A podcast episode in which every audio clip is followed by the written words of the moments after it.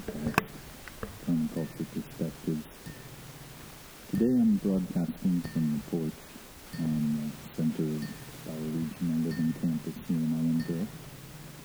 And such an amazing fall day here. I wanted to get out and enjoy the natural heat that the sun affords to us here on the south side of our house, where we have a really beautiful screened-in porch due to its orientation being southern,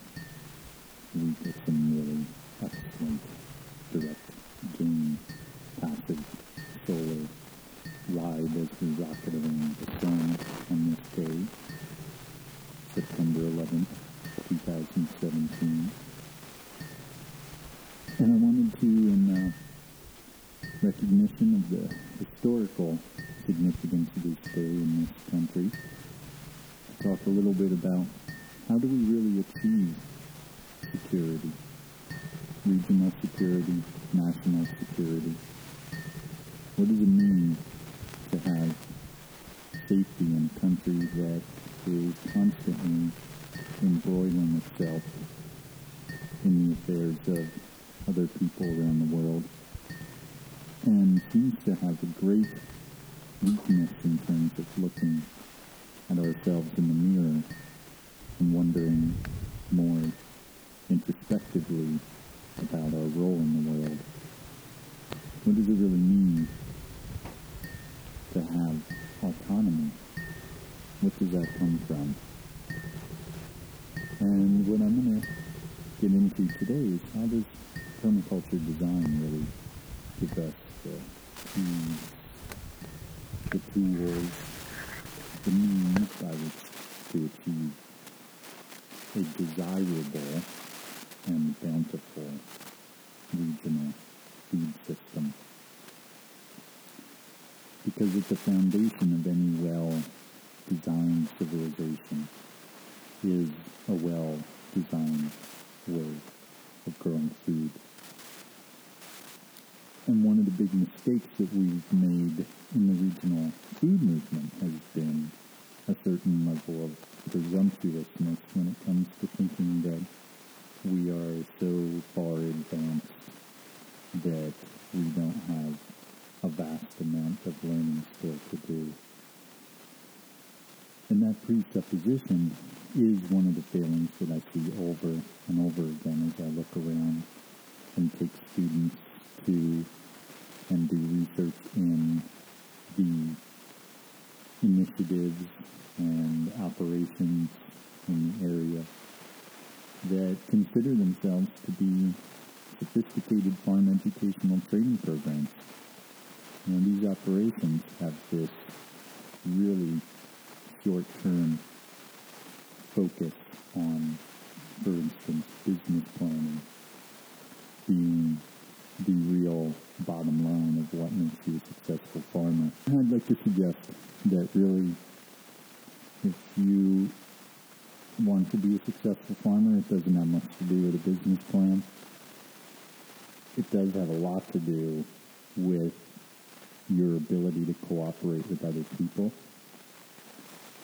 And the degree to which you are able to do that will far more significantly influence your quote-unquote success as a farmer, as a person who becomes a grower and a producer of something that is truly desirable and largely unavailable. What it is that will bring about success is your cooperation, your collaboration, your participation with existing members and new members of your community who are like-minded, who are excited by what you're doing, and are ready to go along for the ride. And the degree to which a person, an operation, an institution stays myopically self-interested and disconnected from the local community and not resourcing people who are already in the area who are great inspirational sources for us to be collaborating with. You know, I take students to many farms and many different innovative energy systems like the biogas digester at the Magic Hat Brewery in Vermont and the Mad River Food Hub and Vermont Compost with Karl Hammer and Four Winds Farm here in Gardiner, New York with Jay Armour.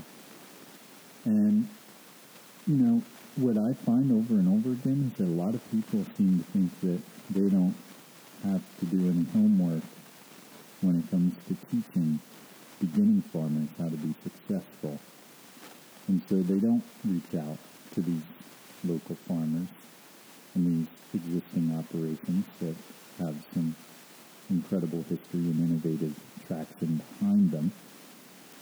And they instead really purport to be offering a valuable service by helping beginner farmers do things like make spreadsheets for how much they're going to make selling carrots at the farmer's market and not helping them to look around for operations that grow carrots without tilling and rototilling and using huge amounts of machinery, but use a minimal amount and an appropriate amount. And looking at all the inputs, not just whether or not you make the most dollars and cents, but also are you doing things in a manner that is enjoyable and is a long-term solution, meaning it's not utterly and completely dependent upon a fossil fuel import-export economy to be rolling the trucks in and out for your business plan to make sense. When you think about where does security come from? Where does our well-being come from? I think that you'll arrive at some similar conclusions as I have, which is it has to do with access to the necessities of life. How easily accessible is really good food in your life? How far does it have to come from in order for you to be enjoying it? How easily accessible is really ecologically sound energy in your life that comes from a reasonable distance away? How easily accessible is really good, fresh drinking water? Does it come from 275 feet down in the ground and require an electric pump that's connected to a long-distance grid that requires a coal-burning or nuclear power plant to be in operation for you to have water? Because these systems, these industrial, long-distance, non-regional, but global systems offer us no real security. What they offer us is vulnerability. Vulnerable because we are bad actors with a global spread of blight that we depend upon in order to have the lights on at night. And this is really what leads to the violence in the world that very rightly was directed at this country. And I think that anybody who can't see that Americans have for a long time been asking for a serious slapdown isn't really very self-aware as a citizen in this country. And the vicissitudes of nature also have a wonderful way of hopefully bringing some humility into the uh, mindset of what is a very presumptuous and arrogant nation. Any country that requires a huge standing military and vast amounts of fossil fuels and radioactive materials in order to transport itself across the landscape ourselves in order to clothe ourselves, house ourselves, is a country that is inherently at risk.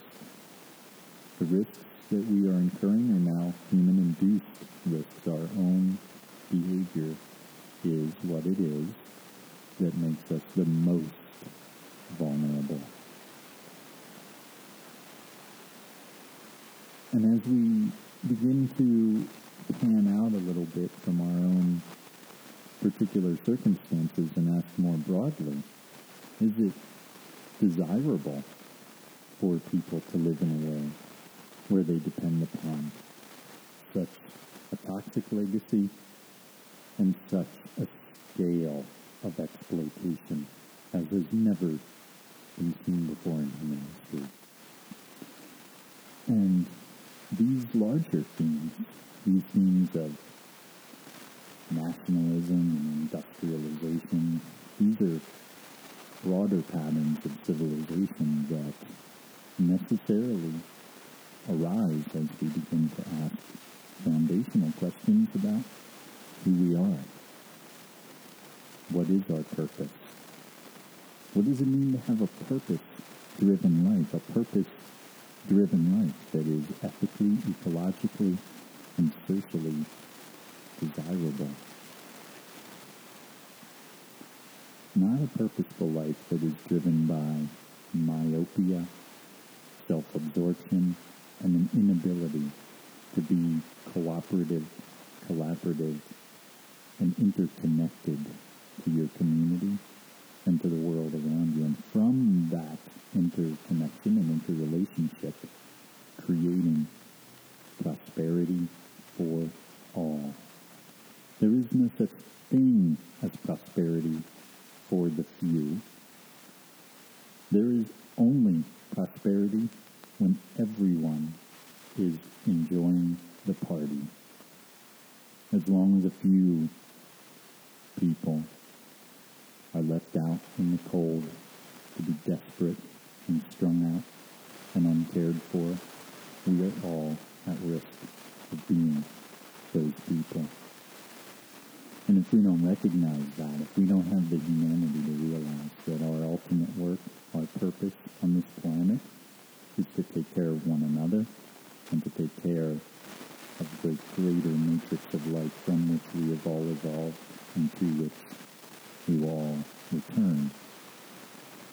And it is my passionate belief in this perspective that drives my desire to articulate more concisely what does it look like to disentangle ourselves from the web of deceit that right now we are ensnared in in the petrochemical nuclear age of militarization, to name it in one of its forms.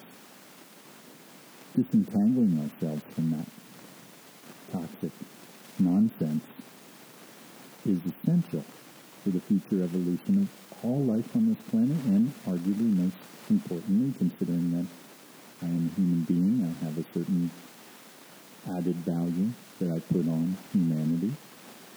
And I feel that our species is particularly reprehensible for its inability to be a caring and loving species. And as long as we lack in that particular behavior, everything else around us is going to suffer and be more difficult. And as soon as we realize that our purpose our fundamental evolutionary, biological, and cultural purpose is to take care of one another, to take care of ourselves, and to take care of Mother Earth, from which we have all been born, and from which all future life will come. And I like to bring things back to these fundamental frameworks to remind myself and you listeners that we are part of something greater than us. And that something is the earth itself. And that as we think about today and the losses that happened on this day in this country, and we think about how do we create conditions that are less tragically prone to such actions. It is my view that it comes from a realization that we must provide ourselves with more of what we need from right where we live by cooperating more intimately with one another in this work of growing food, creating energy, creating comfortable places to live, giving our children a joyful and exuberant life. And as we create these havens, this health, this real celebration of life, we will address these broader global issues of violence and hatred that are largely a result of human inequity, human exploitation, and degradation that has been precipitated upon people by people. And so it is our work in this world to change our own means of violence upon ourselves and to find purpose and meaning in the real work growing food, gathering wood, and enjoying being alive and the gift of a breath of air and a drink of water. And so I give to you today these perspectives and insights and share with you this look at where does regional food security come from. And tonight I'll be giving a talk at our local Rondout Valley Permaculture meetup on this theme and blessing it out with some images and some more examples. So thank you for listening.